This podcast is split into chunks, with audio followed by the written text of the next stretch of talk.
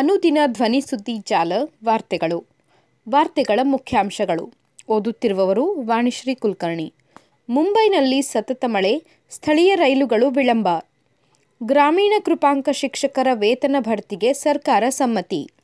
ರಾಜ್ಯದಲ್ಲಿ ಮುಂಗಾರು ಮಳೆ ಆರ್ಭಟ, ದಕ್ಷಿಣ ಕನ್ನಡ ಸೇರಿ ಮೂರು ಜಿಲ್ಲೆಗಳಿಗೆ ರೆಡ್ ಅಲರ್ಟ್. ವಾರ್ತೆಗಳ ವಿವರ. ಮುಂಬೈನಲ್ಲಿ ಸತತ ಮಳೆ, ಸ್ಥಳೀಯ ರೈಲುಗಳು ವಿಳಂಬ.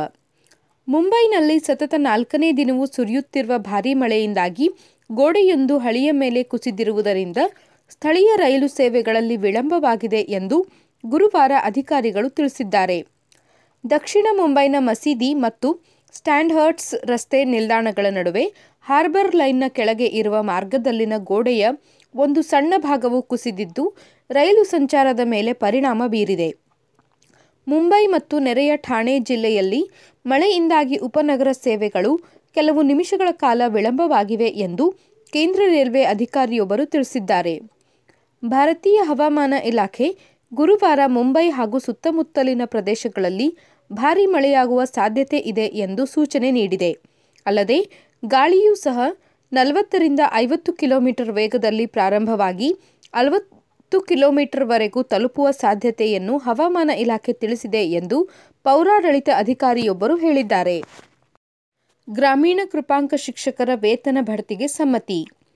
ಗ್ರಾಮೀಣ ಕೃಪಾಂಕದ ವಿಶೇಷ ನಿಯಮಗಳ ಅನ್ವಯ ನೇಮಕಗೊಂಡ ಪ್ರಾಥಮಿಕ ಹಾಗೂ ಪ್ರೌಢಶಾಲಾ ಶಿಕ್ಷಕರಿಗೆ ಎರಡು ಸಾವಿರದ ಹದಿಮೂರರಲ್ಲಿ ಸಚಿವ ಸಂಪುಟ ಸಭೆ ತೆಗೆದುಕೊಂಡ ನಿರ್ಣಯದಂತೆ ಎರಡು ವಾರ್ಷಿಕ ವೇತನ ಬಡ್ತಿ ಮಂಜೂರು ಮಾಡಲು ಸರ್ಕಾರ ಸಮ್ಮತಿಸಿದೆ.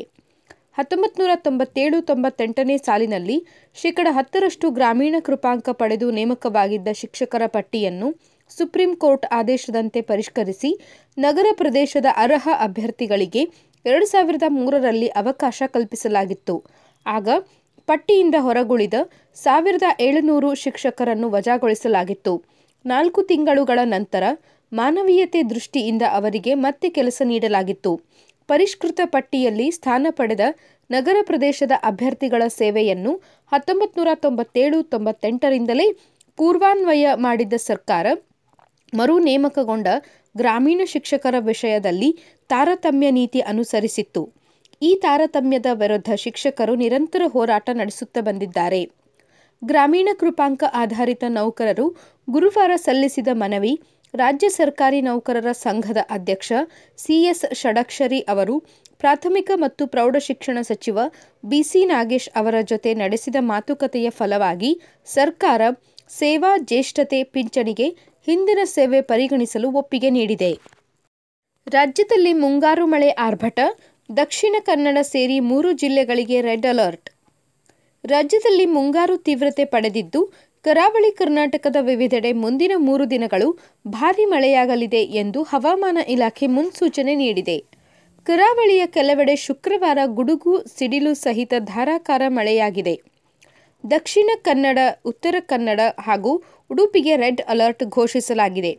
ಶಿವಮೊಗ್ಗ, ಚಿಕ್ಕಮಗಳೂರು ಹಾಗೂ ಕೊಡಗು ಜಿಲ್ಲೆಗೆ ಆರೆಂಜ್ ಅಲರ್ಟ್. ಹಾಸನ, ಹಾವೇರಿ, ಧಾರವಾಡ, ಬೆಳಗಾವಿ ಹಾಗೂ ಕಲಬುರಗಿಗೆ ಯೆಲ್ಲೋ ಅಲರ್ಟ್ ನೀಡಲಾಗಿದೆ. ಈ ಜಿಲ್ಲೆಗಳಲ್ಲಿ ಮುಂದಿನ ಮೂರು ದಿನಗಳು ಮಳೆ ಮುಂದುವರೆಯಲಿದೆ ಎಂದು ಇಲಾಖೆ ತಿಳಿಸಿದೆ. ಕರಾವಳಿಯಲ್ಲಿ ಗಂಟೆಗೆ ಗರಿಷ್ಠ ಎಪ್ಪತ್ತೈದು ಕಿಲೋಮೀಟರ್ ವೇಗದಲ್ಲಿ ಗಾಳಿ ಬೀಸುತ್ತಿರುವುದರಿಂದ ಮೀನುಗಾರರು ಸಮುದ್ರಕ್ಕೆ ಇಳಿಯಬಾರದು. ಮುಂದಿನ ನಲವತ್ತೆಂಟು ಗಂಟೆಗಳು ಈ ವೇಗವು ನಲವತ್ತರಿಂದ ಐವತ್ತು ಕಿಲೋಮೀಟರ್ ಇರಲಿದೆ. ಗರಿಷ್ಠ ಅರವತ್ತೈದು ಕಿಲೋಮೀಟರ್ ತಲುಪುವ ಸಾಧ್ಯತೆ ಇದೆ ಎಂದು ಇಲಾಖೆ ಎಚ್ಚರಿಸಿದೆ. ಬೆಂಗಳೂರಿನಲ್ಲಿ ಮೋಡ ಕವಿದ ವಾತಾವರಣ ಮುಂದುವರೆದಿದ್ದು ಸಾಧಾರಣ ಮಳೆಯಾಗುವ ಸಾಧ್ಯತೆ ಇದೆ ಎಂದು ಇಲಾಖೆ ತಿಳಿಸಿದೆ. ರಾಜ್ಯದಲ್ಲಿ ನಿರಂತರವಾಗಿ ಸುರಿಯುತ್ತಿರುವ ಮಳೆ ಹಾಗೂ ಪ್ರಕೃತಿ ವಿಕೋಪ ಹಿನ್ನೆಲೆಯಲ್ಲಿ ಶುಕ್ರವಾರ ಮುಖ್ಯಮಂತ್ರಿ ಬಸವರಾಜ ಬೊಮ್ಮಾಯಿ ಅವರು ಅಧಿಕಾರಿಗಳ ಜೊತೆ ಮಹತ್ವದ ಸಭೆ ಕರೆದಿದ್ದಾರೆ. ಆತ್ಮೀಯ ಕೇಳುಗರೆ, ನಮ್ಮನ್ನು ಮರೆಯದೆ ಸಾಮಾಜಿಕ ತಾಣಗಳಲ್ಲಿ ಗುರುತಿಸಿಕೊಳ್ಳಿರಿ.